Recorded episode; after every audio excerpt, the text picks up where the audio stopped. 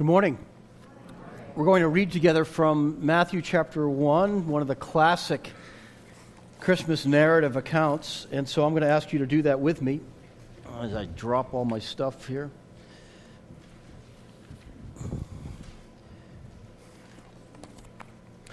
Before we do that, let me ask a question. Um, last week I introduced a concept uh, who's your one? When you think of Christmas time and all the friendships, all the relationships you have, who's the one person God has put on your heart most that you pray for, that you think about, talking to Jesus about? Who's the one person who comes to mind? You got a name in your mind? Let's pray for those people right now. God, we pray for the folks that are closest to us, our neighbors, our family members, our coworkers, our friends. And we pray that you will work through us and through your Spirit to open up their hearts and their minds to understand Jesus at this time of year when many people have questions, when many people bring up his name or even think about attending church.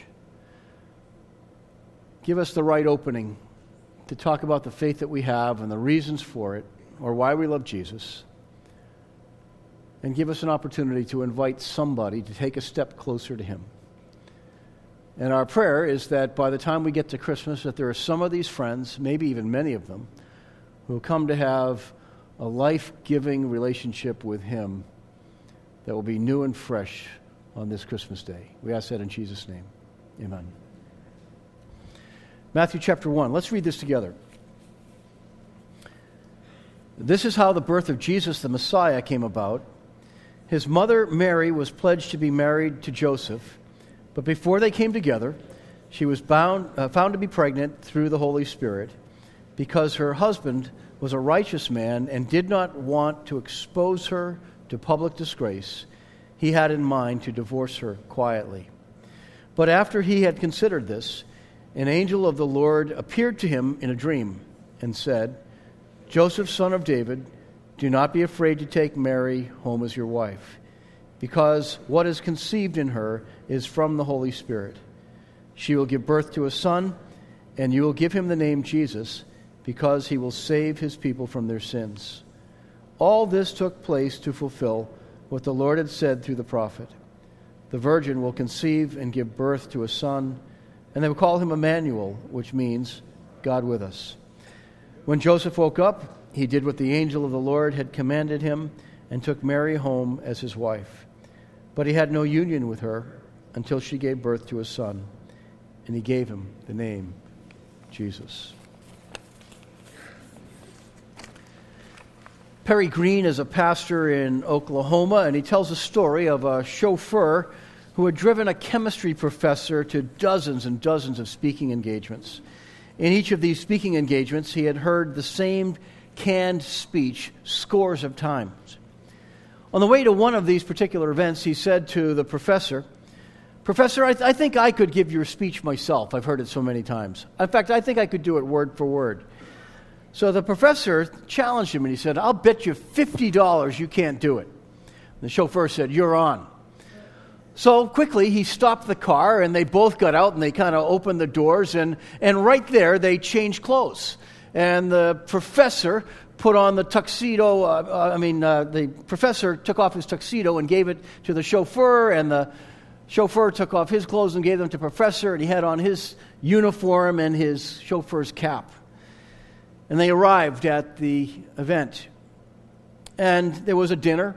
And so the chauffeur sat in the professor's honored seat. And then when the time came for the address later on, he came up and brilliantly gave the exact same talk, word for word, that he'd heard the professor give. It was so good that when he got to the end, there was this rousing applause. And then the MC got up and he said, This was such an amazing talk with so many people who are experts in their field, and I see we have a little extra time. Why don't we have a question and answer session? And the first question came out, and the chauffeur, standing there pretending to be the, the, the professor had no idea what the question even meant. And he started to get hot under the collar, and he was humming and hawing, and then he got an idea.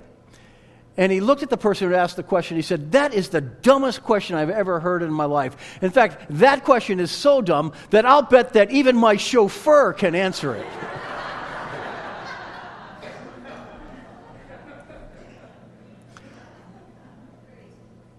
C.S. Lewis, the eloquent Christian writer, once said, We don't need to be told new ideas as much as we need to be reminded of old truths.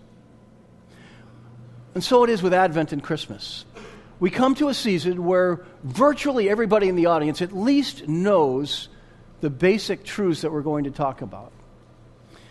But we need to be reminded of the depth of what's here lest we skim over the surface and we fail to understand exactly what God is trying to convey to us. This morning, our theme is presence.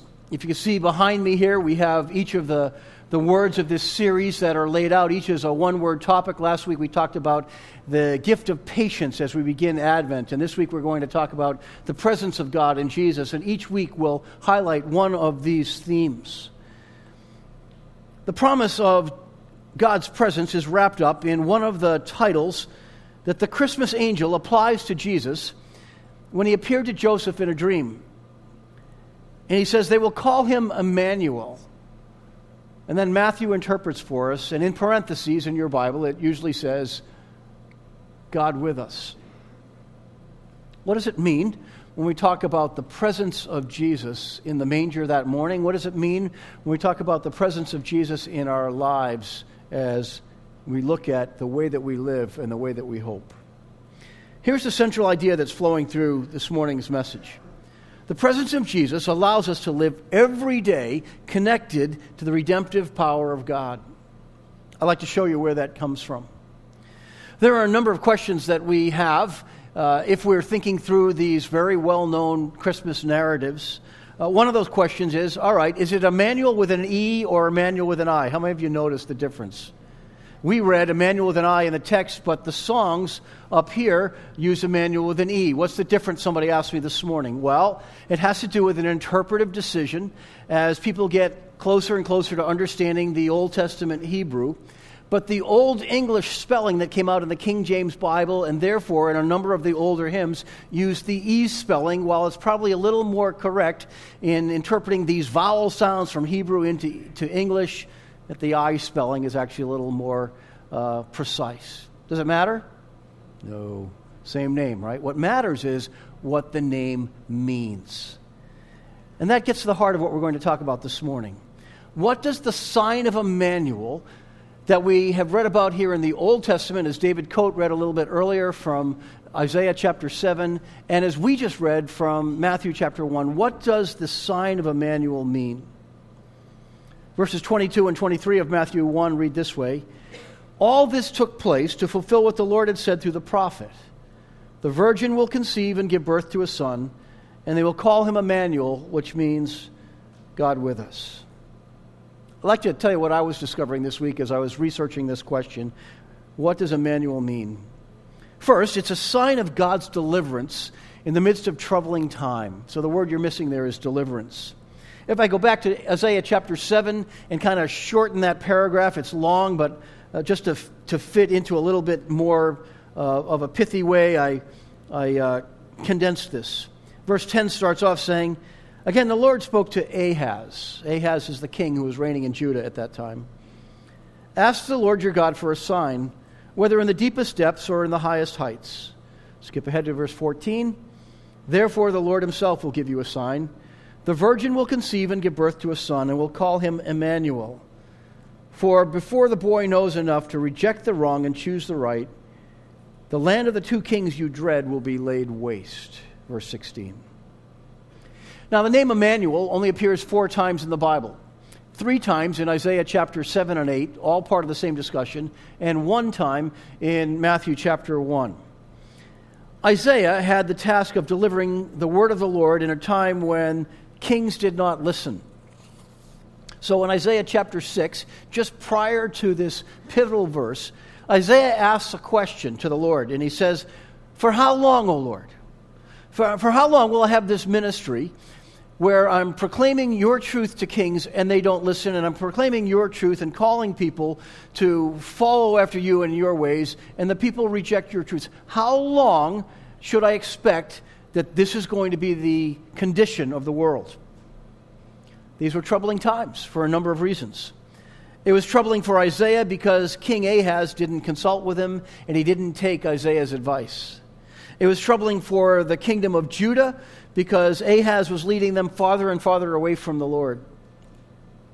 It was troubling for King Ahaz because he was leading in the days of, of Israel's divided kingdom. And so there were two countries, and he was king over Judah to the south, while there was another more powerful kingdom, Israel, to the north. And Israel had allied itself even with another land, uh, with the kingdom of Aram, and they were allied against Judah, and they were making threats. They were threatening to sweep in and destroy the kingdom of Judah. So we find ourselves in Isaiah chapter 7 during the time of the reign of King Ahaz of Judah, which was a period from about 631 to 615 BC. All in all, he reigned 16 years. He was 20 when he took the throne. Most likely, he spent about four or five years as a co regent with his father before that time, but he died at the age of 36. He didn't live very long. And Ahaz, the scriptures say, was an evil king who led Judah into unprecedented acts of idolatry. The truth is, he was afraid. He was afraid because there was a huge superpower just to the east of where they lived, the Assyrian nation. And he tried to appease the Assyrians. And so he introduced the Assyrian gods into the temple of Jerusalem, and he paid heavy tribute from the treasury in the temple to the king of Assyria. As chapter 7 in Isaiah opens, Israel and the kingdom of Aram were poised to attack Judah from the north. So, as you're looking at that map, the brown part is the kingdom of Judah, where Ahaz reigned. The green part is the northern section that had taken the name Israel with its capital as Samaria. And just above that is the kingdom of Aram. They were poised to attack Judah. Even though the king of Judah was not faithful, the Lord wanted him to know that he was not done with Judah and he still had a purpose for Judah. In fact, Judah would never cease to be in the heart of the Lord because it was from Judah that the Messiah would come. So, an unusual conversation took place between King Ahaz and Isaiah. Probably more specifically, between King Ahaz and the Lord himself through the prophet Isaiah. The Lord speaks through Isaiah and he says uh, to the king, Ask the Lord your God for a sign. Imagine that. Sometimes you and I look for signs. We want God, give me a sign that something is true. Give me a sign about what I should do. Here's one of those instances where the Lord tells the king to ask for a sign. And the king says, No, I won't do it. I don't want to put the Lord to the test. And so Isaiah responds and says, Okay, therefore the Lord himself will give you a sign of his own choosing. The sign would be the birth of a boy, and they would give him the name or the title of Emmanuel. The text of Isaiah doesn't make clear whether this was going to be Isaiah's son or whether this would be the king's son. We don't know, but we wonder because we find out in chapter 8 that all of Isaiah's kids had some really strange names that were all signs to the people. For instance, he has a, a daughter named Lo Ami, which in Hebrew means not my people. Uh, he has a, another son that means swift to the plunder which was talking about how the nations that were just above Judah were going to be plundered, and it would happen very, very suddenly. And these great and powerful nations that were causing King Ahaz to be filled with fear were going to disappear, and the hand of God would accomplish all of this. Now, we do it through the Assyrians. And so the prophecy says that before the boy was old enough to know right from wrong, how, guess, how old would you guess that is, before a boy knows right and wrong?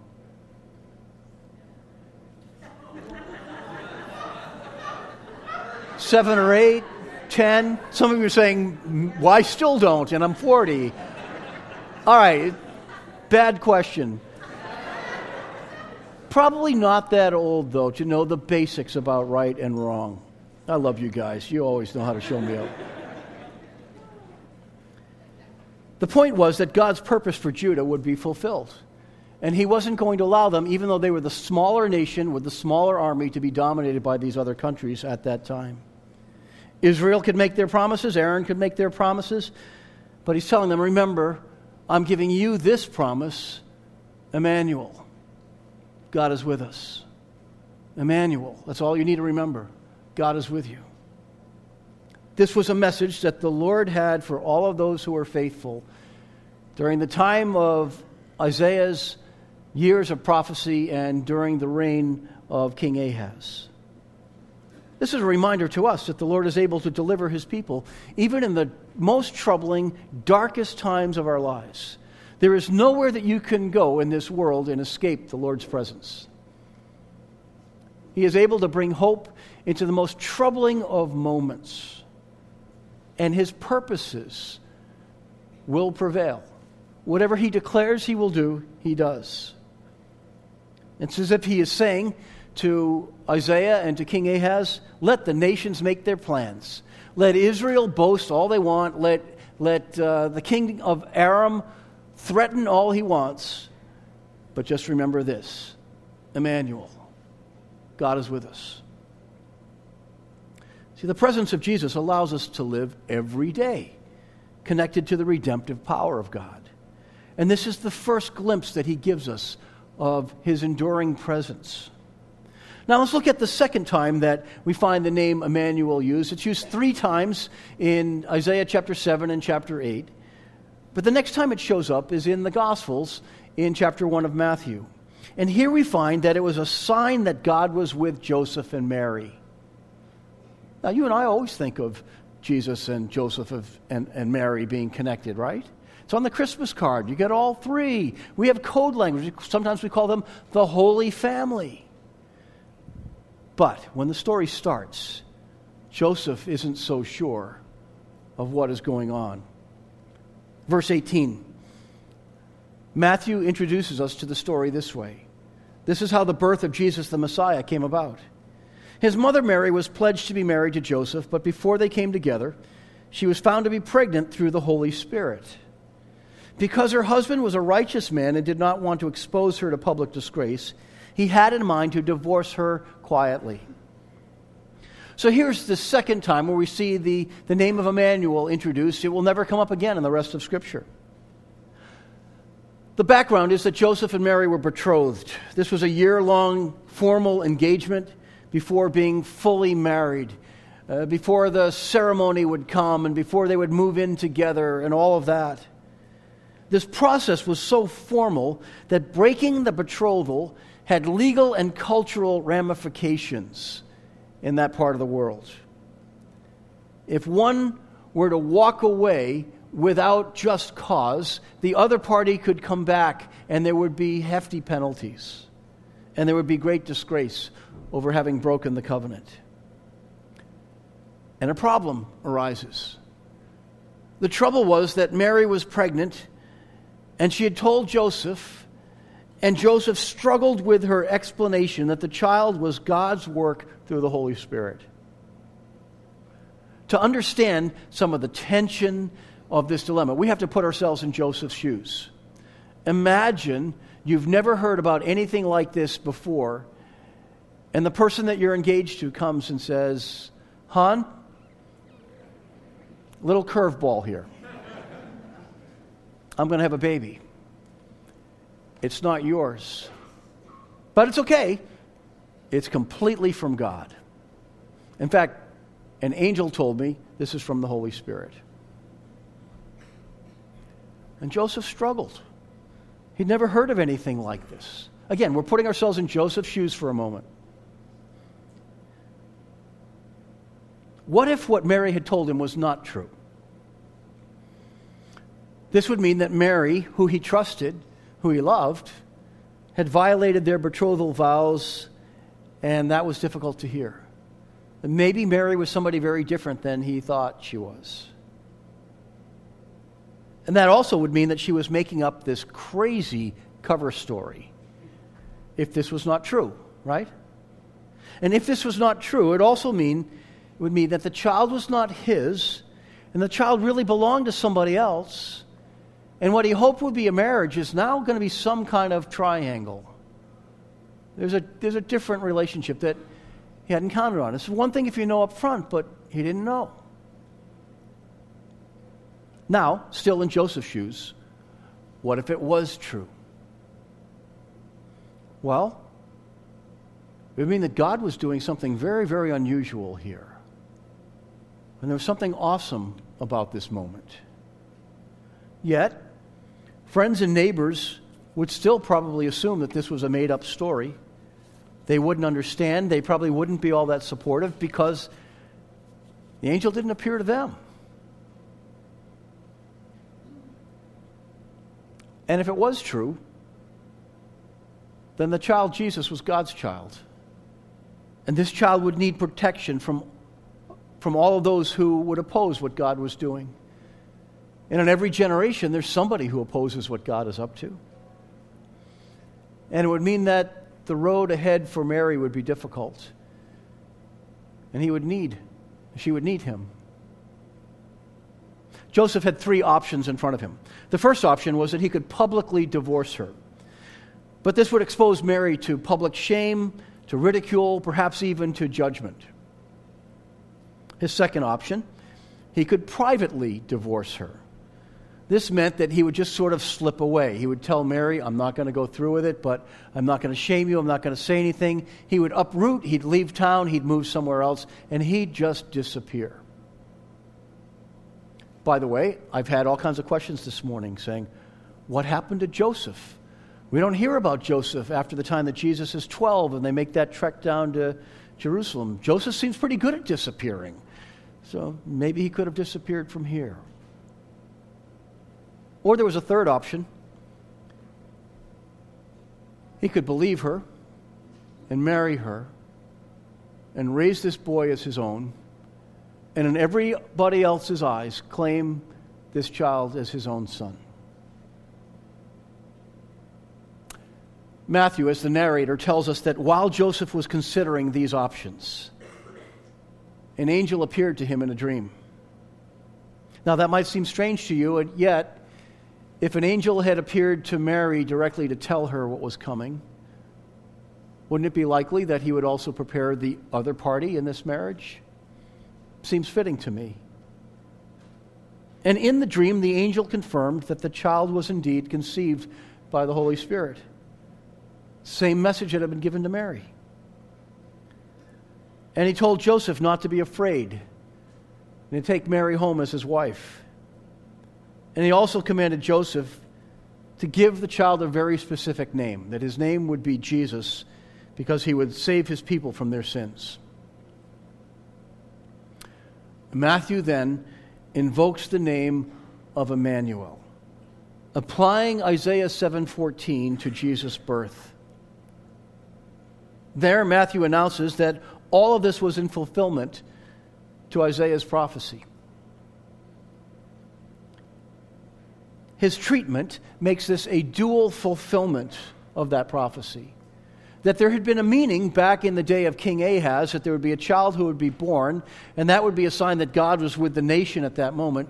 But there was a new meaning that had been hidden until then, that from the same prophecy, God was also pronouncing something new that was tremendously confirming to Joseph. That this child would be given a title that meant that God was with us. And that as Joseph took on this challenging role, and as Mary took on her challenging role, God was with them both.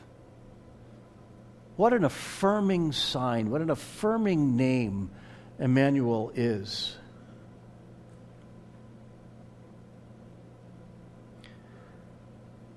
Matthew reveals that a promise about Jesus, given some 600 years earlier, was hidden in the prophecy of Isaiah's day.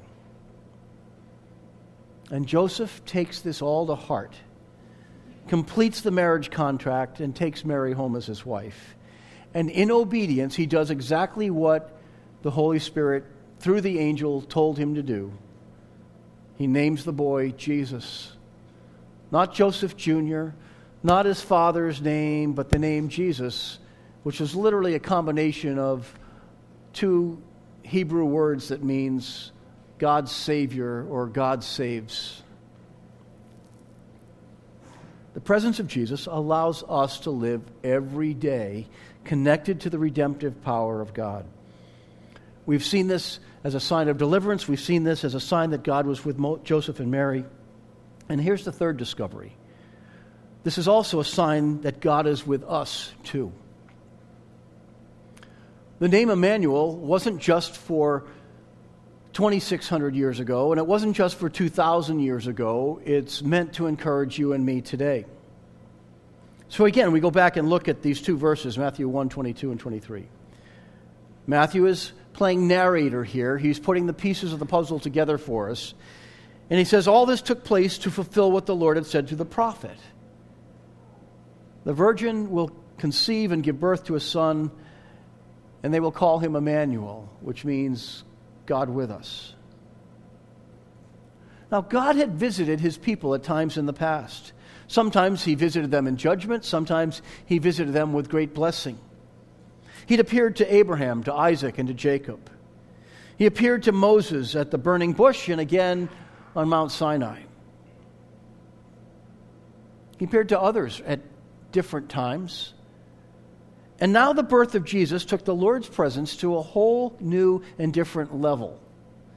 Through the birth of Jesus, God, who, as we saw in the video, we can think of as distant and way out there, looking down on earth from afar, had taken on human life. The author of creation had now become part of creation. The immortal had embraced immortality. The timeless one had entered time. And we begin to think through all these profound thoughts that are connected to the coming of Jesus as a child. Theologians have a big fancy word for this. They call it the incarnation. It simply means the inhabiting of man by God. It was brand new.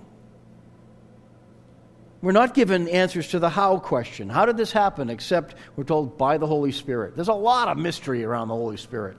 We're not told exactly from a, a biological standpoint all of this began.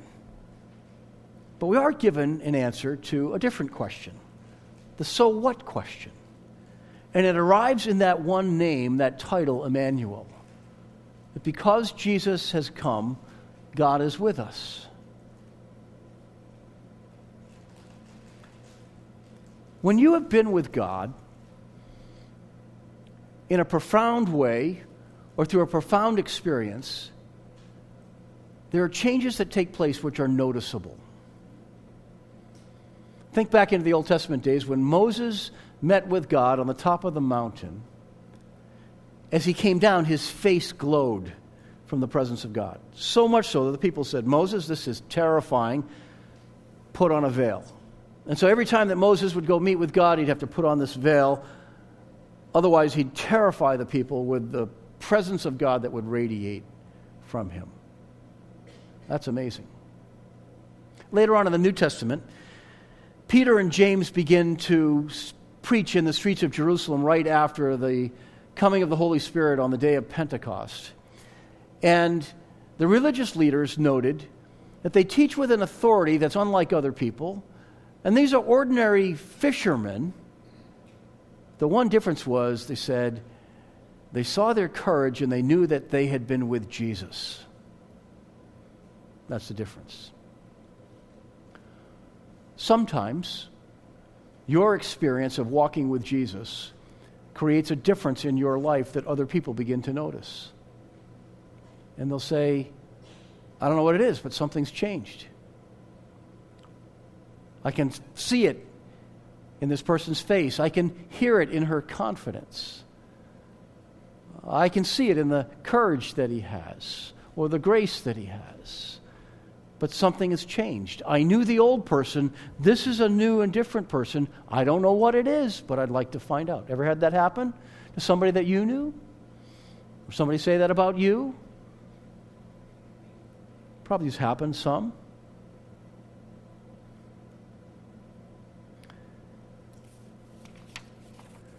The presence of Jesus is what does that. And the presence of Jesus, the more we tap into it, allows us to live every day connected to the redemptive power of God. I think there are three implications that are worth tracing uh, of this concept that we've been, we've been trying to dig into so far. Here's the first one Jesus' presence as God and man impacts us. He's God and man at the same time, but his presence as God and man at the same time has an ongoing impact on us. What happened in the manger that day is that God's way of redemption appeared. There were clues that were strewn throughout the Old Testament, but every once in a while that word redemption would come back, or the title of the Redeemer Redemption is a term that speaks to us of rescue, of release from a penalty, or release from the control of sin in our lives. Sometimes ransom and release in the case of a hostage or a prisoner of war. So, in becoming one of us, Jesus positioned himself uniquely as the mediator that we need between us and a holy God. Because he shares the very nature of God, he can represent God to us fully and accurately and completely, like nobody else. But because he's also from our tribe, he shares our human nature and he's one of us, meaning that he can fully represent us to God. Both of those things happened through the cross of Christ. This is why his death on the cross and his victory over the grave matters so much to us. And if you're new to all this, it's why Christians talk about these things so much, because that is where the redemption of God was accomplished. Redemption appeared in the manger that day, but it was only accomplished through the cross and through the resurrection. But the question remains how is redemption applied?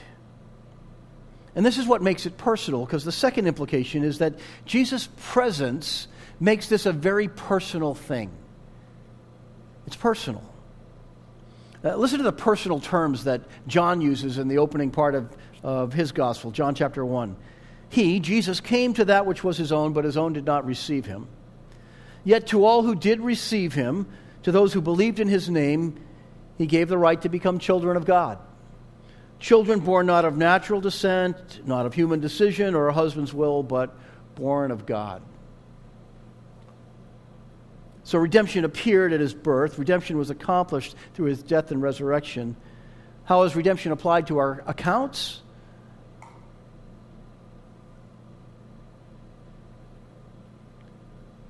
Through a response. And the response that is called for is faith. It is applied through the agency of our faith.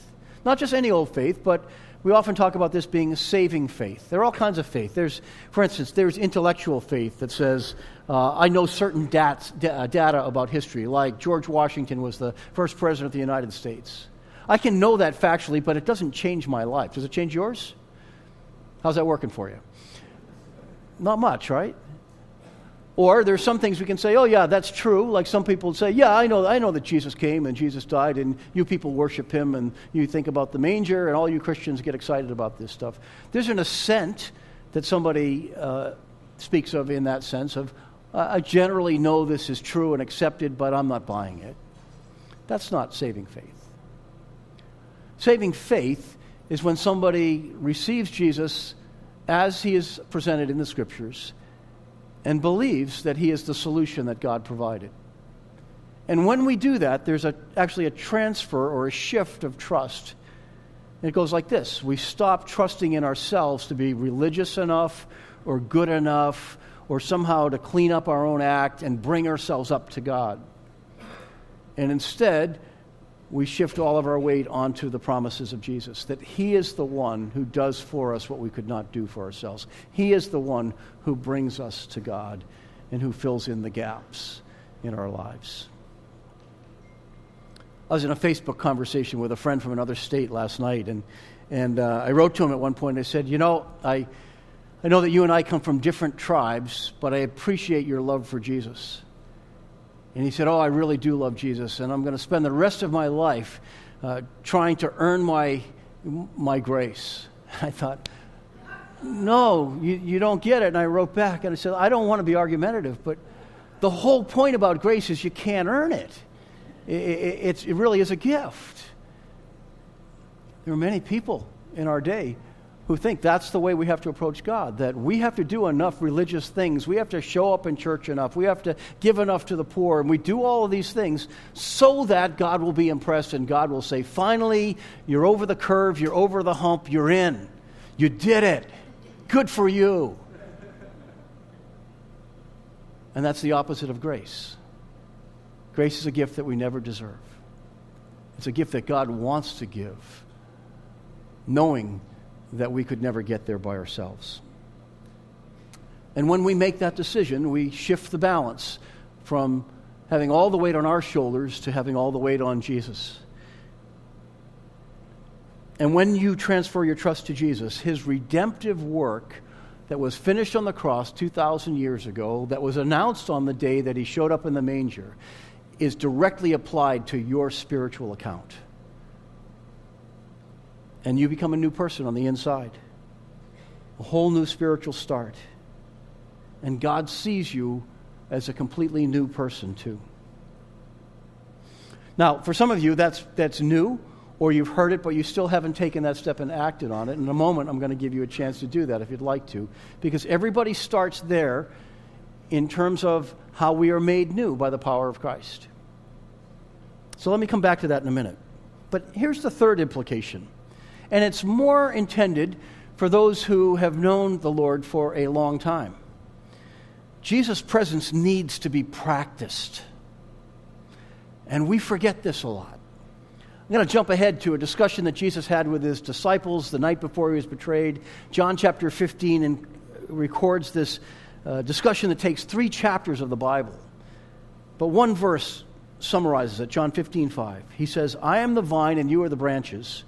If you remain in me and I in you, you will bear much fruit. Apart from me, you can do nothing. Because Jesus is risen and alive, his presence is continually available. He lives within every person who trusts him through his Holy Spirit. Now, it's the Holy Spirit that indwells us, and Jesus invades your life through the Holy Spirit. Let's get that clear. The Holy Spirit is directly involved in all of this. Yet, we still need to practice the art of remaining in Him. In fact, Jesus makes it a command. He says, if we don't get this right, we become like dry branches on the vine that every once in a while the gardener has to cut off because it's, it's not fruitful, it's not good stuff. And all that stuff gets thrown in the fire, it gets burned up. How do we remain with Jesus? How do we remain fruit on, on the vine, so to speak, or branches on the vine that are healthy? There are a number of ways. One is by reading and reflecting on His Word. We don't read the Bible just to say, I did it, I'm done you know, I read through the whole thing in one crazy week in my life and I buzzed through the whole thing, I don't need to read it again. No, we need to read it on a continual basis and then reflect on it.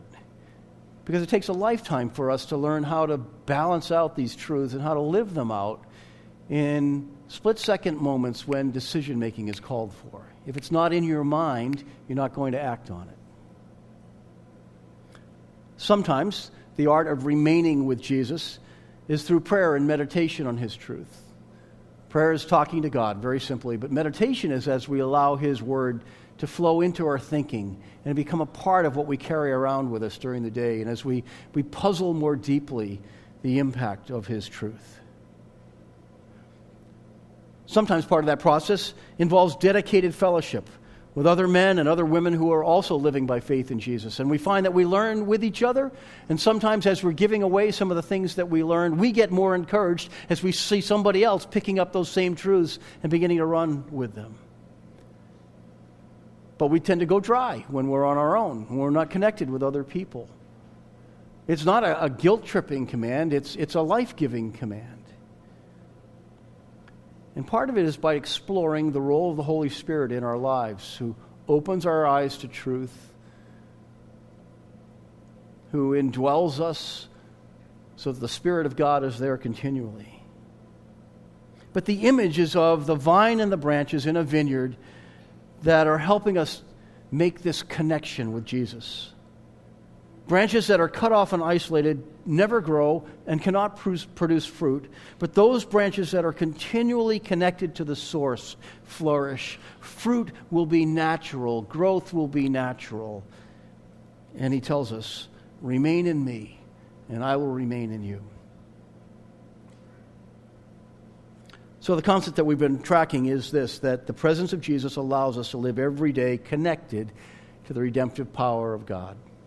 So I want to raise a question. Would you like to be connected to the redemptive power of God? For some of you who this might be new for, I'd like to start with a prayer with you. And we're going to talk to God, and we're going to talk to God about some of the things that I just uh, spoke to you about. And I'm going to break it down in a phrase at a time so that you can follow me and you can invite Him into your life and you can make that transfer of trust right now. And then we're going to have another prayer for those of us who've been walking with Him for a long time and yet aren't sensing the power in our life, in our, in our ongoing relationship. Father God, here are the folks who are praying along with me right now and saying, All this is a new discovery to me, Lord. But I know that I've been trying to do things my own way, and I felt the pressure was all on me. I want to shift my trust from myself to be religious enough. And I want to place my trust on Jesus, who the scriptures say has done everything that I need. He has accomplished redemption for me. So, doubts and all, with my fledgling faith, I'm telling you that I'm receiving Jesus as I know him right now. And I believe that the child who was placed in that manger was the chosen one that you sent to rescue me. Help my faith to grow. Forgive me for my sins. Make me new on the inside. Help me to start over. And to learn so that I can dwell with you every day. In Jesus' name. Now, if you prayed a prayer like that and that's new for you, you're at the start of something brand new that many of us around here have already come to understand. And we'd like to encourage you in that faith. But let me pray a second prayer for those of us who've been around for a long time in this walk of life. God, now I pray for the veteran Christians in the group. We confess to you that there are times when we go dry. And most of the time, it's because we stop doing things, building habits that tie us into the vine. Renew us, restore us. Let your life giving spirit flow into us. That we would know your redemptive power and tap into your redemptive power every single day. Holy Spirit, teach us, connect us, bring us to the Father, communicate the heart of Jesus to us on a daily basis. That we would be yours, that we would know your strength, know your grace, know your power, and that others would know you're alive in us. Let that be true every day as we take steps to remain in you every single day. And may we bear fruit to the glory of God. It's in His name we ask.